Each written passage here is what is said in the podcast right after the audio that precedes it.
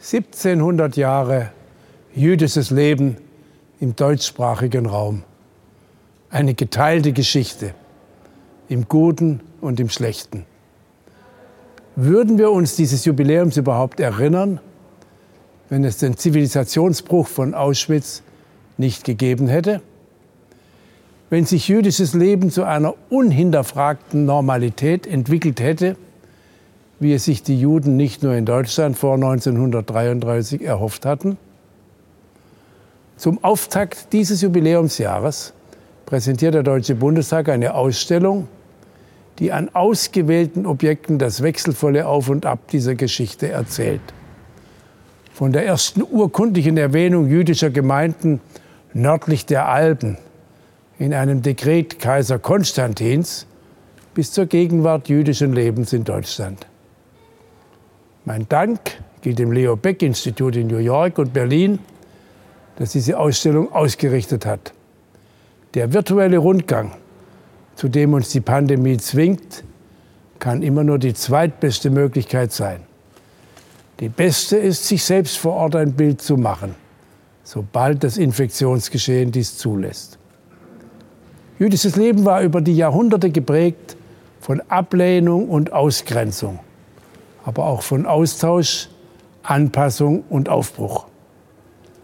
Es bestand aus einer reichen jüdischen Kultur und einer bunten Vielfalt des Jüdischseins, von der wir uns heute kaum eine Vorstellung machen, weil Nationalsozialismus und Völkermord sie ausgelöscht haben.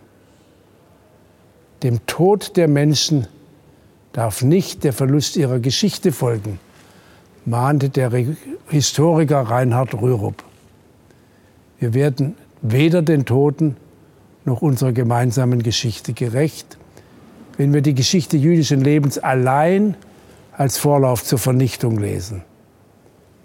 Der Holocaust war keine historische Zwangsläufigkeit und trotz vieler Rückschläge und eines immer wieder aufkeimenden Antisemitismus zeigt die Ausstellung auch, lange Zeiten des friedlichen Miteinanders.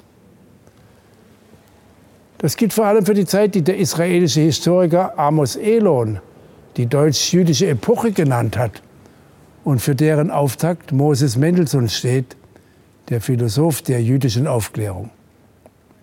Der Aufstieg des deutschen Bürgertums und die Entwicklung Deutschlands zu einem der progressivsten, innovativsten Länder bis ins 20. Jahrhundert hinein lassen sich nicht ohne die Geschichte des deutschen Judentums erzählen.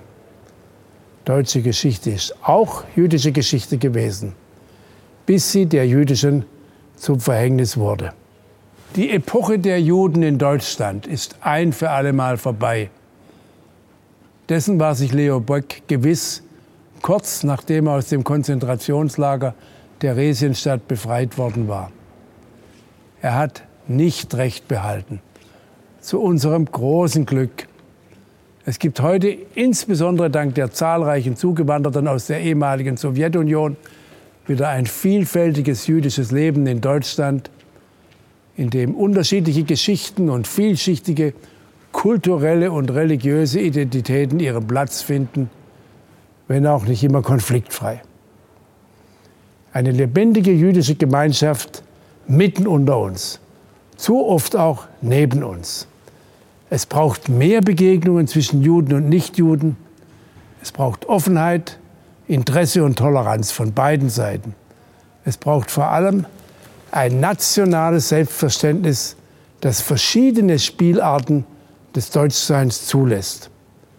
Und es braucht die klare Absage an Antisemitismus und Rassismus jeder Art, damit aus der komplexen Gegenwart unserer pluralistischen Gesellschaft eine gemeinsame Geschichte erwächst, eine miteinander geteilte Geschichte.